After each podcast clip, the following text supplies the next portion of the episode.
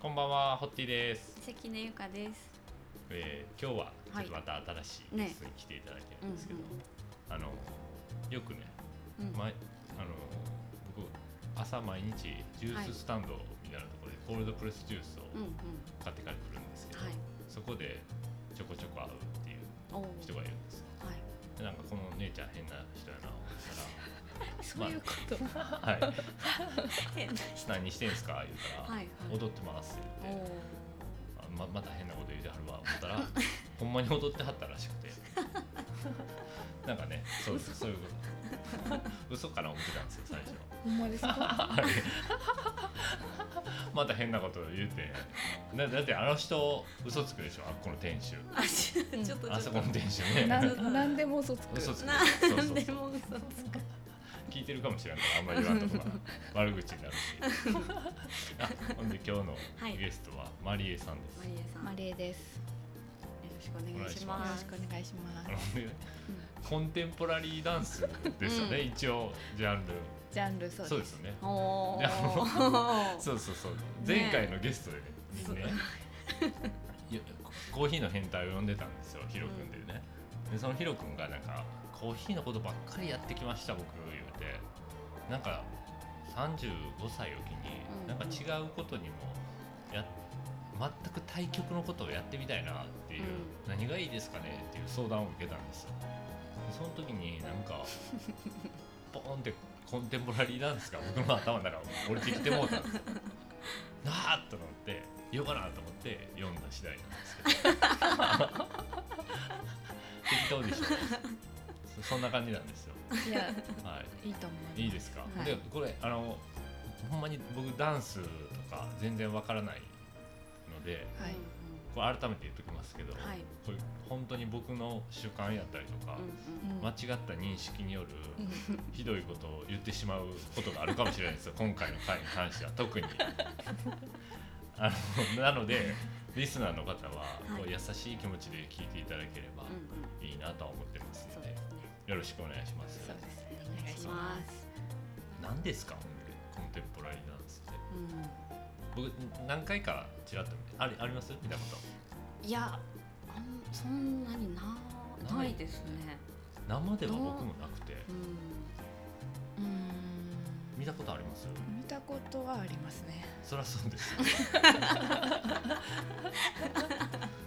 いやそうですよ。ねコンテンポラリー。どういうイメージですか？うん、えコンテンポラリーはあれです現代的な。的な。そうですそうです。ねねうん。うん、現代的なダンス。現代アート的な、はい。そんな感じですよね。いやそんなもう本当そのまんまだと思います。うん。あそんなもんなんですか。だから意味がわからない。あのーような感じがするんですよ僕だはからコンテンポラリーアート、うんうん。うんうん。うん絵にしても、うんうん。音楽にしてもあるじゃないですかあるコンテンポラリーミュージックって、それのダンス版っていうだけの違いだと思うので、うんその意味合いがまうんあ分かりにくい。っていうのは共通してますよね。うん。まあそうですね。コンテンポラリーほにゃららはこう共通して、そう。うん。うんうん、でもなんかえ？何これ？ほんま？っていうのとうん。あなんかすごいなっていうのの差はあるじゃないですか。あありません？クオリティの問題？クオリティの問題だと思います。けど。コンテンポラリーダンスにもそんなのあるんですか？あります。あうん。クオリティの差というか、まあ、あ。表現の差なのかもしれないですけど、うんうんうんまあ、私も多分主観うんで、その自分がやってることっていうのを捉えてることがあると思うので、ほんほんまなんかどうかっていうところうん定かじゃないんですけど、うんまあ、その何がこうこれはこうでこうっていうのうん決まってないことがコンテンポラリーの中になんか入ってる気がするんですよ。はいはい。だからあのーまあその人やってる人によっての制約があったりとか、うはいはい。はい型があったりとか、ほうほうほうほっていうものに対して動いたり踊ったりううん。うんうん表現しようとしたりうん。っていうバランスがこう自由なうーん。うんであるっていうようなうん捉え方なのですごくだからこれこういう感じですっていうのをすごく言い言いにくいっていうのはがなるほど一番、ねまあうんくねくねしてる人とかいますもんね。そうくねくね。でなんかそのくねくねしてる。くねくねしてるイメージでもめっちゃありますよね。ねうん。コンテンポラリーイコールくねくねしてるっていう。そう。でもなんかう綺麗な動きなんですけどくねくねしてます。そうなんですよ。んうん。でも多分あのーまあもともと私クラシックバレエが一番最初に始めた、ダンスなんですけどあのー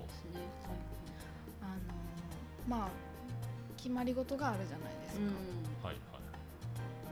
クラシックバレエはもうガチガチに決まってんですかねガ型が。ガチガチに決まってます。この振り付けがもう全部決まってんのあれ。振り付けもほとんど、うんあの誰々版とかっていう違いはありますけど、うんうん。基本的にはその同じ。だからあそうなんや「白鳥の湖」有名どころで言ううんうん「白鳥の湖」誰々版とかっていう違いはあるんですけど、でもなんか音楽とかもだからほとんど一緒だし、うん。物語もほとんど一緒だし、衣装とかもその、なんていうんですかね大部分では一緒、はうんもう全てがそのそういうのも含めて決まって設定とあか、それをいかにして美しくするかっていうことを競っていくわけ。あれはまあ、オリジっていくんじゃないわけでも解釈がちょっとずつ違う、その中でもちょっとずつ解釈が違うとか、表現の仕方をちょっとその人あの思いあなるほどなるほが組み込まれたとか。っていう違いはもちろん中にあるんですよ。その同じことをやってももちろんあの国によっても全然違うので、ロシアのバレエとイギリスのバレエとうんアメリカのバレエだだけでもそのやっぱりちょっと違う。のちょっとへ結構違います。日本は日本でえその一番日本人うんうん。のなんて言うんでしょうなんか米っぽいな 米粒っぽいなピロシキピロシキっぽい。なハンバーガーっぽいなみたいなとかがある。わけアメリカやと。でもね人間性の違いみたいなあのあじゃないですか。違うんか。ちょっと国民性。違うでしょ。そう考えても違います。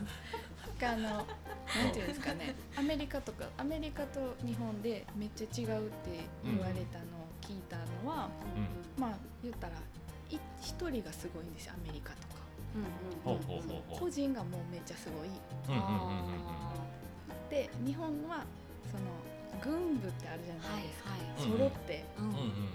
あれがそのやっぱり日本人の軍部のシーンははいはい。素晴らしい。すとかはなんかそういうのもあなるほどね揃ってみんなで同じ動きしたりとかすするのはそうなんです。はあ。ロシアとか行くとうん。結構なんかばらついてるなるほどなるほど。みんなで揃ってっていうのがやっぱちょっとこう苦手なのかなみたいな。個人がビヨーンって飛んだりとかなんかするのは素晴らしく綺麗っていうそうなんです。なるほど。そういう違いとかはあるんですよ。クラシックで。ただそのやることに関してはそのまあ今回のあのことでもそうですし海外行ったりした時もそうですけど、うん。クラシックの授業はうんうん。その言語関係なく受けれるんです。あそううんかはいはいはい。一個一個の動きが全部共通ですもんね。そうなんです。あ。ーなるほどね。うん。そのまあ他にもあるかもしれないですけど、うん。うん私が行った時はそのクラシックが一番受けやすくてうんうんうん言ってることがわかるし、やってることもわかるから。っうんうん。なるほどね。そういうこと。ていうぐらいうん多分決まってることがあるからはいはいはい。そうできるんだとはあ思います。はあはあはあはあなるほどね海外とか行ってたんですかまあでもあの本当短い間です。学校行ったりとかっていううんそんなことはしてないですけど、バレエでそらそうやね。バレエですよね。まあそうそうです。まあでもあれですよ。そうですねバレエバレエ教室は日本にもはい。世界にもいっぱいあるじゃないですか。ありますありまコンテンポラリーダンス教室ってあるすありますよ。あのすぐそこにもありますあそうなんや。何すんの？何を教えても型がないのに。あ型がだからその、クラシックバレエはこの型ですうんっていうのがあるじゃないですか、うんまあ、コンテンポラリーを教えてる人は、コンテンポラリーを教えてる人の中の言ったら型みたいな、あそなるのほど。先生のそれぞれの方になる。はあでそれが大体くねくねしてるんですか？それがなんか、違う。くねくねしてるまあそのその型型っていうかその体の動かし方によって、うんうんそのくねくねする動きが増えてるんだと思う。そうですでも振り付けとかは全部こう自分で表現していくってことですよね。コンテンポラリーの振付家もいるので、私もその振り付けの仕事もさせてもらってるんですけど、うん決められたものを踊ってる踊ってますよ。あ。ほとんどの場合。え？ただ混ざったりはしてます。うん、へえあ意外な。ああそうなんですね。あるあでも。あるはあるんですね。あります。なんか全くないのかと思ってました。あそうでも全くないように見せるっていうことはすごくあのはい。なんていうんですかね。目指すべきところではあると思ってるんですへそれぞれがなんか勝手に動いてる感じやけどほんまはあったりするんですか？あったりします。あとその振り付けはなくても、うん。そのだからイメージだけ与えられるとか、はあ、うん。はあ。はあここのシーンはこういうイメージで。こういうことをイメージして動いてる。あなたにとっての？あなたにとってのさなぎから蝶になるシーンとかそういう感じですよね。そうそうそうまあでももうなんとなくですけど。分 からへんけど。あなたにとっての風みたいなあ風とかとかなんかそういうことをうんあのとかなんていうんですかね気持ちの部分とかもあったりしますようんうんうんあなたにとっての愛はどういうものですかと。かっっていうような問いかけみたいなところからその自分で飛躍させてうんそれをこう気にするっていうとところもあればうんone two three four five six seven eight で音楽と合わせてるところもありますし。難しくない？そんな。んね。踊ったことないから。いきなり「風やってください」とか言われたらどうするやろ？髪の毛振り乱すしかない。ちょっと別物になる。なるやんね。いやでもそれも一つのまあ表まあそうか。あそうなですよね。うんやっぱり。髪の毛を使おうっていうのはやっぱ堀田さんならでは。あなんではなってくるんですか。ね 個性を生かした。そういうことか。そこで一番初めにこう自分の中でパッて思いつくものがうん。そこにあったっていう、はんはんはんはんそれで OK それでになるけど OK うん。になる。美しくないといけないとかあるんですか？その美しさもうんその基準美しいと何をもってを美しいっていうのかっていうのには人によってやっぱりうん。本来その違いがあるものなので、これが美しいですよこれが絶対的に美しいですよっていうものを目指すとかじゃないかもしれないです。は自分の中でこれが美しいと思ったらそれが美しい。あはいはいはい。とか振付家がうんうん美しい。なんかやってみてそれってなったうんらそれがこう自分がするべきことなのでうん。そこに何か美しさがあるからう決められたのかもしれないし。んうん。はいはいはい。なるほど。誰が得するんですか？見えないし。今の今の心境先生いるし踊れって言われてできるような心意気ではまあちょっとまだないですね本当ですか？本当ですか？まあまあ早かったですよ。ね、はい。そこに行くまで。そうですよね。どんなね5回目ぐらいだったらちょっと。いけるけどね。まだ1回目で初対面やもんね一応ね先生と、しょっぱなでちょっとねあれですよね。そうです。だからマリーさんも教室やってますよねだ教室っていうかまああのクラスはやってます。あそうですね。あれは何のクラスとコンテンポラリーのクラスと、うんあとまあその体を整えたりするようなストレッチしたりするクラスとうんうん両方やってるんですけど、う踊るクラスはあの私の中でいいと思っている、まあ、メソッドみたいうんうんなのを、あの自分の先生がいるんでんうん。自分の先生が、あの持ってるメソッドをうんうん。自分も使わせてもらってへーあの教えたり指導しうてん。体の使い方をうんうんうん。こういう風にしましょうみたいなのをはい伝えてやってもらってる感じですかね。ほーえ第一段階はどんなことから入るんですか？なんかあのこのそのラジオのはい一話面みたいになりますけど、うん。呼吸ですかね。あおー。呼吸なんだ呼吸大事なんですね。そうなんですね。やっぱりだからものすごく興味深く聞かせていただきましたよ。あほんまですか？面白かった。第二段階は？一呼吸。一呼吸置いてからの。まあなんか動くまあ踊ったりすることもそうですけど踊りじゃなくたとしても動くためにはどうしたらいいかっていうようなところで、うん見るとまあ、体の上下運動と、まあ、足を一歩出すっうんていうことがすごく基本的な動きとされてるので。ほう。うん歩く感じですか？あそうなんです。それが組み合わせたらもう歩くになるから。はい。そのまあ動作の、まあ、本当にうん基うん。本的な動きあー。一個一個ばらしてそうそれをあの、まあ、ダンス的に動くみたいな感じですかね。あー。なるほどね。っていうこう訓練っていうかうんうん。体の使いあいつダンスやってるなとか歩いてるの見たらわかるんですか？方うーんまあ普段は負けてる場合もある、まあそうかそうかスイッチをね スイッチも分けてああでもこのダンスのなんか素質あるんちゃうかなとかいうのは歩き方とかに出てこないですか？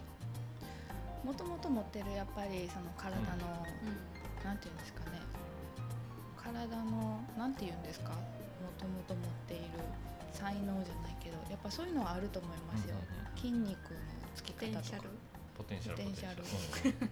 うん。が あると思う、うん。ポテンシャルそれ そうやと思う、そう。あそういうのはうんまあまあみねその見ようと思って見たらわかることもあると思います、でも普段そんななんかそんな風に見ないじゃないですか。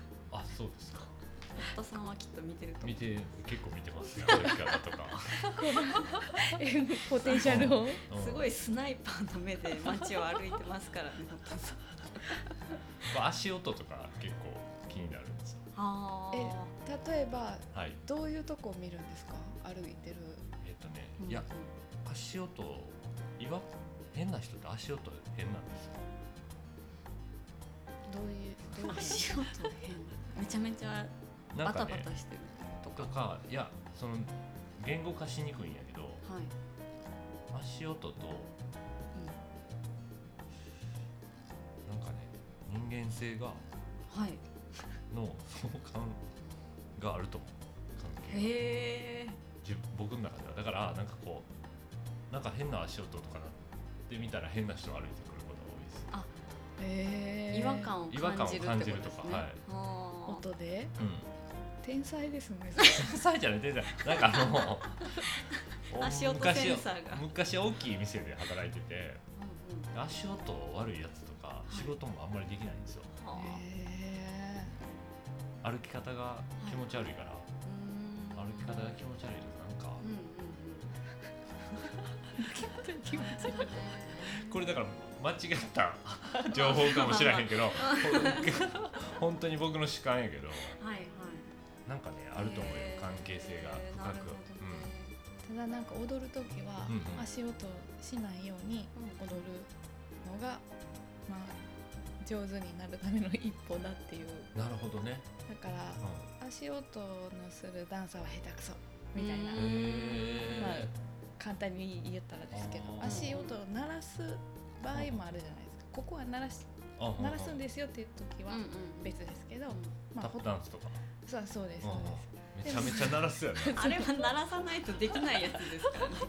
タップダンスとかっていうそう例は当たってるのかどうかちょっと分かんないです。めちゃめちゃ下手くそやなだってあれ。それやったらね。鳴らすのがうまいよねあれはでも逆に。いや鳴らさないと。鳴らす？え？うーん鳴らしえそうだね。ちょっとずれたずれた。論点がずれましたね。そうだなへなるほ飛んだりえして、ん。飛んだ着地とかうんうんうんもうん。音がない方がいい。なるほどね。どああそうか。そういう時ってつま先からですか？まあ、私はバレエがあるんでつま先からですけどね。そのだから足の言ったら連動足の裏をうんこうベチャってつける。のとうん。ちょっとずつでつけていくの吸収のあれによって足音が変わるじゃないですか。一気にドンってなったらそれこそう。ん足音が大きくなっちゃうからこう使えるようにあのレッスン。はいはいはい。綺麗な足音がいいですよね。そうですね。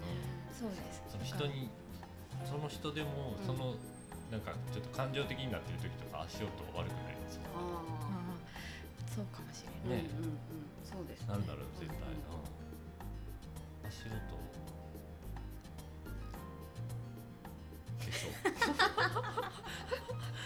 足音か。なるほどな私着物を着るじゃないですか、うん。うんあの結構靴だとその足にを包んでるものじゃないですか。普通、うん。うんみんなが履く靴うんって、でもその草履とかあその鼻緒で、うん。まあ、ビーチサンダルみたいな感じですよね。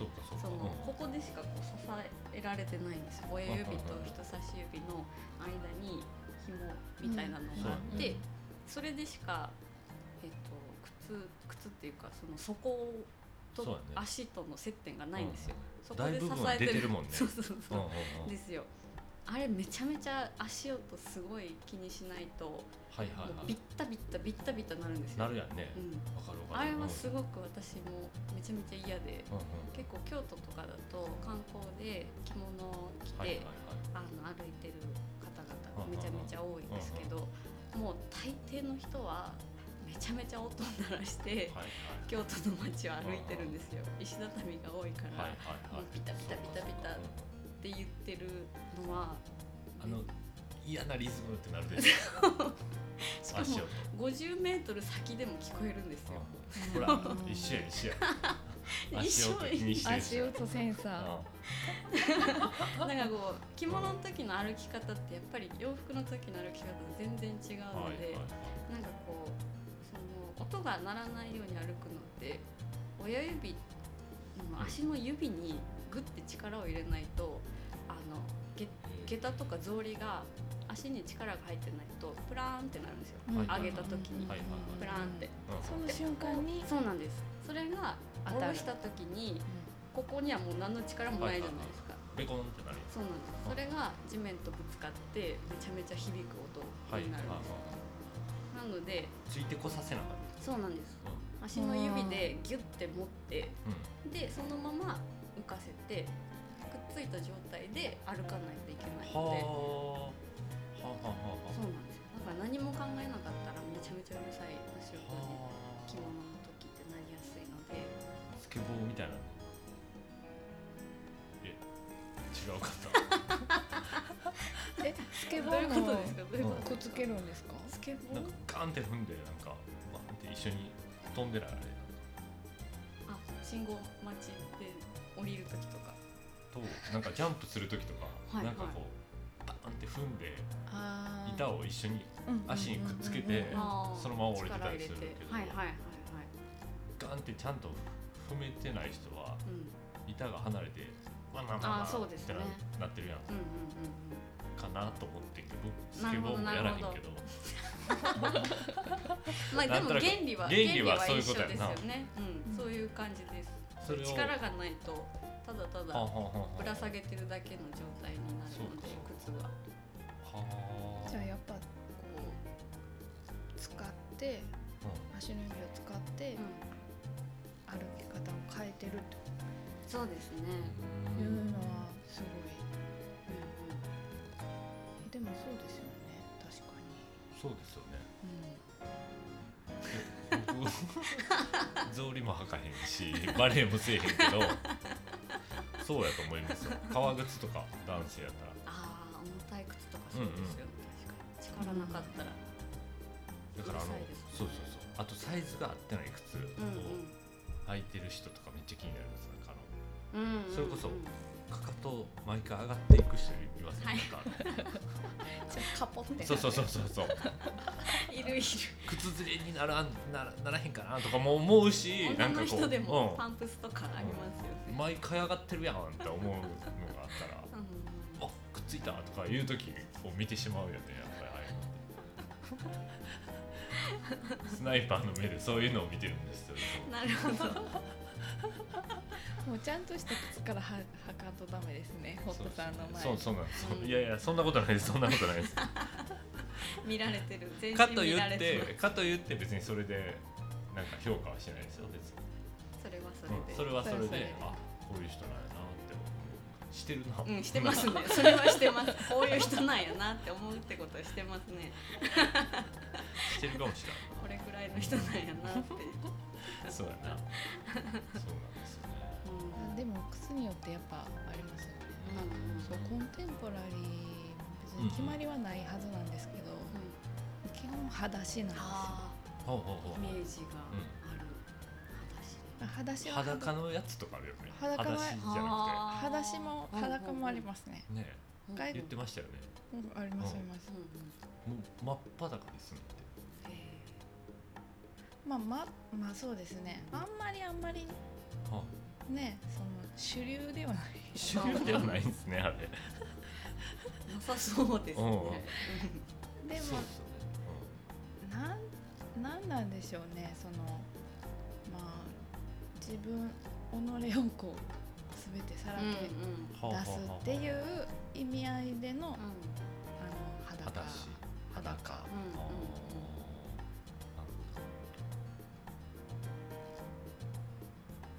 なので。見てみたいですか？見てみたいそうですね。気になる。どううん。まあ女の人は、ンツは履いてたりすると思うんですけどね結構。あんまり全部っていう。うん。うん男の人はパンツも履いてないんですか？パンツ履かなくても大丈夫な場合が男の人の方が多い気がします。へこの間一緒に踊った男の子のダンサーの子ははい。僕は全然脱げますって言って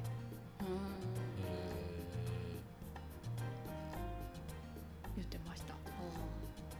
何の抵抗もありませんっていう。じゃあじゃあじゃあとか。ならないでしょ。そういうねそういうのじゃないですちゃんとしたバーでってことですよね。まあ、じゃあそのじゃあ。そうですね。その話してたの地下鉄の中やったんで。あなるほどなるほど。じゃあってちょっと言いにくかったかもしそうれない。ですねそうですよね。まあでもそれぐらいのものをはあはなんていうの表現できるから全然脱げるっていうことですよね。それそれだけの多分、ね、まあ自分自身に。覚悟じゃないけど持それだけの持ってるものがあるっていう。身一つで自分を表現できますっていうことですね服とかなんか装飾物がないなくて。もまあ、それが本来の形で姿で。うんはあ動物な的にそうだけでっていうぐらいの感覚だと思います。よ。はまあ服一枚着るだけで何かプラスになるっていう意味合いだと思う。うんうんうんうん。むしろない方がっそうていう。う。ん。何にも本当にまあ隠すものもなければ飾るものもなく、うんうんまあただなんか考えようによってはだと思うので、まあ私はそうじゃなくてもさらけ出すことができればそれで裸になる。絶対裸にならないといけないっていうふうには思わないですし裸になったからならないとさらけ出せないとも思わないので、うんまあ、それも人によってはうん違う。なんかそういうのをこう見見てな、まあ、何かをこう感じてもらうっていう時うん。に、それもやっぱりこう国民性っていうかあるじゃないですか、だから、まあ、日本だとそのそういう意味合いで取ってくれるかどうかっていうのがそうですね。あ確かそれがヨーロッパの方だとそういうふうに取ってくれる人が多いとか、うん。なんかそういうのは違いがあると思うので。免疫がないもんね日そう本そう人。なんです。もう去年見に行ったギリシャのうんうん。コンテンポラリーの舞台見に行ったんですけど、うんあのその人たちは、えー、とほぼ裸でうん。もう最初から全部。で、ほまあ、女の人も裸だったりするんですけど、まあ、動きに動動いたりとかう演出的に、あの大事なところは見えないようにしてたりとかっていうのがされててうんでも男の人はもう最初からもう全部出ててで最初やっぱりこう慣れてないですし、あってなるじゃないですか。分かっててもあコンテンポラリーにありがちだって分かっててもやっぱあってなるじゃないですか。ただやっぱそれずっと最初からずっとそれで始まられると、そういうもんやっていうふうにも見えてきますし、どれぐらい踊り続けるんですか？それがなんかその踊るまあなんか踊るのもそうだしなんなんていうんですかね。こう体の表現だけじゃなくてうん。演出みたいなものも含めて作品なんですよ。はいはいはいなのでずっと動いてるとかっていうわけではなく、はい。もうなんか一番最初にいた人とかは、うん。本当になんか寝てて服全部脱いで、着てた服全部脱いでとか全部またはその服を着てうんっていうことだけをやってるシーンがあるんです。でめっちゃ裸で寝てるんですよ。うんうん別の人があの薄い大きな布をうん。その人の体の上にパサってかけるんですよ、だから板みたいな舞台のそのこう畳みたいに外せるように床がなってて、はいはいはい。別の人がその言ったらかぶってる布かぶってる人のちょっと離れたところではい。その板を、うん、わーって離したら風が起こるじゃないですか、まあ、その布がは綺麗にファって剥がれる、はい。剥がれる。んです、でその人ははまた裸の姿が見えるんです、それをちょっと延々と繰り返しているシーンがあったり。い。はあなんか変になりそう。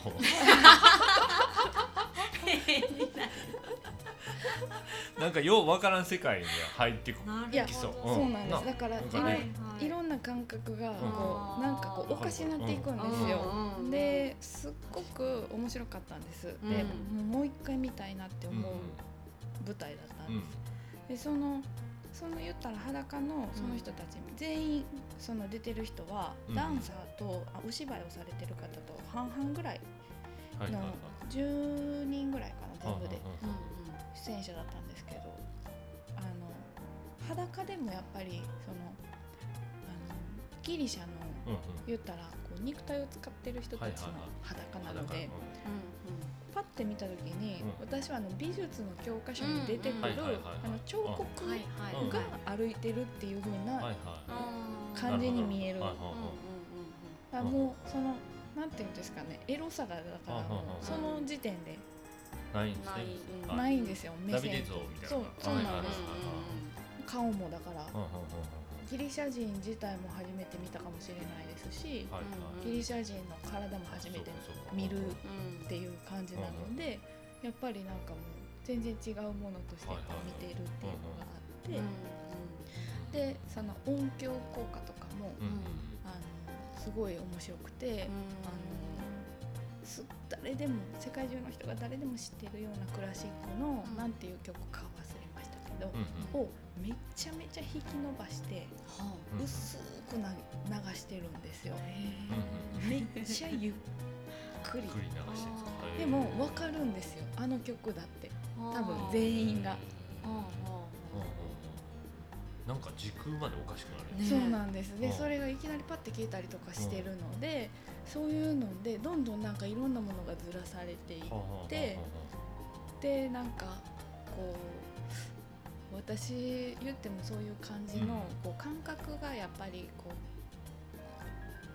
それまでと舞台を見終わった後の感覚がこう自分の中で変わるっていうのが、今そのコンテンポラリー面白いって興味持うんうんったものの一つなので、うん。自分自身が、うん。特に多分そういうのが好きなんだと思うんですけど、それでもやっぱ分かってるじゃないですか。そういうもんやってうんうん。自分は。うんうん。で4人で見に行ってて、うん。3人の人はダンサーじゃないんです、女性なんですけど、自分が一番慣れてるはず。うんうんはいはい。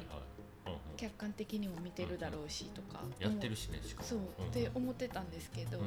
終わった後に、うん。日曜日かなんか午後の舞台やって、終わるのが夕方ぐらいでうん。終わって外出て空が青いっていうのしか言えなかったです。もうおかしなって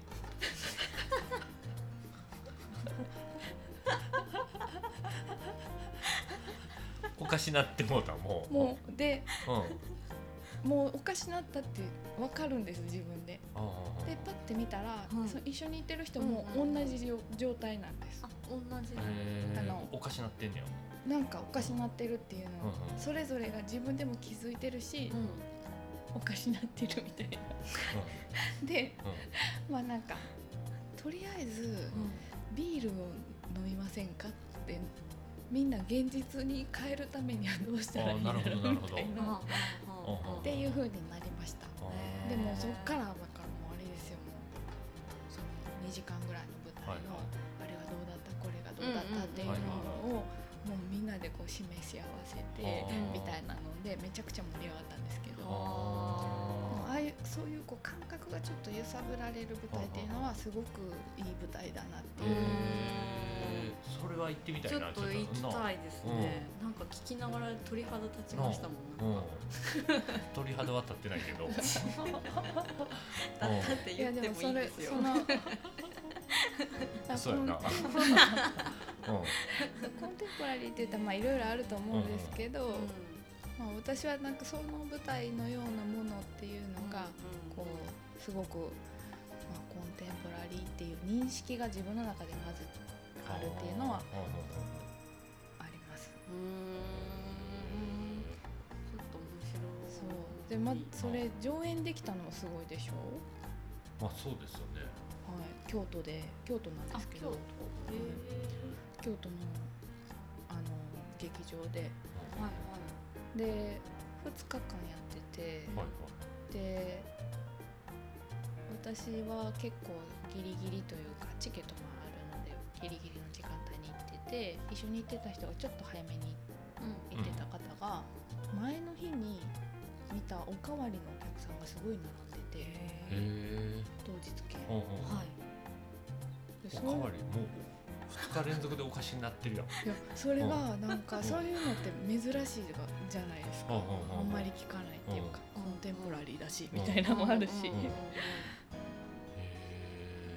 いやでもなんか中毒性はありそうですよね。なんかえ危ない危ない。非現実に浸れるところってそんなにないじゃないですか。ない。ていうかないですよ。うん。ない状況が結構な大きさの空間で繰り広げられるってすごいですよね、そうなんですよ。多分いろんなだから視覚だけじゃなくて聴覚とか、うん。そうですそのよね全部ですもんね。ものでこ来られるというか、なんかまあ美術館とかはね、うんうん。うんなんか、まあ、視覚聴覚は結構難しいですもんね。うん。それだけに入るってそうね。しかも入り込まれへん没入できへんですかうんできないですよね。でも舞台とかで全部。全部。全身でそう。だから空間まあ空間芸術っていう感じの意味合大きいのかなっていう。なるほどね。あへー踊るのが面あの人が踊るのが上手とか、うんうんうん。なんかそういうところうんうんうん。だけではない世界があるっていうのは面白いです。うまい下手じゃないってことですね、うまいなる下手、ほどねうん。なんか揺さぶられるかそうかどうかっていうところをってことですね。そうですね。まあなんかそういうものじゃないですか。でも音楽にしても、まあそうそうそうそうね、うん。本来はね。絵にしても、なんかこうそういうところがあるものに惹かれるじゃないですか,、だからそこにまあすごくフォーカスしてるうんうん。ところはあるかもしれないですよね、うんコンテンポラリーなるほどね。うん。あ すいません。足しびれたちょっと見たくなりました。いやめちゃめちゃ見たいです。の多分私結構好きかもしれないであそう。すすごい興味ありますいやファン増えたファン。増えた。たでも聞いてる人見たくなってると思う。よ、うん思います。僕もちょっとなったもん。やった、うん。やったっていうかまあでも私もめっちゃ見たいんですもう一回。他にも面白い舞台とかってあるんかうーん。やっぱりこのあの海外コンテンポラリーもやっぱ海外から来てるもんので、日本生まれじゃないじゃないですか、だからまあ海外のものが面白いものが多いうん、のでっていうとうあの何年か前に比べてほとんど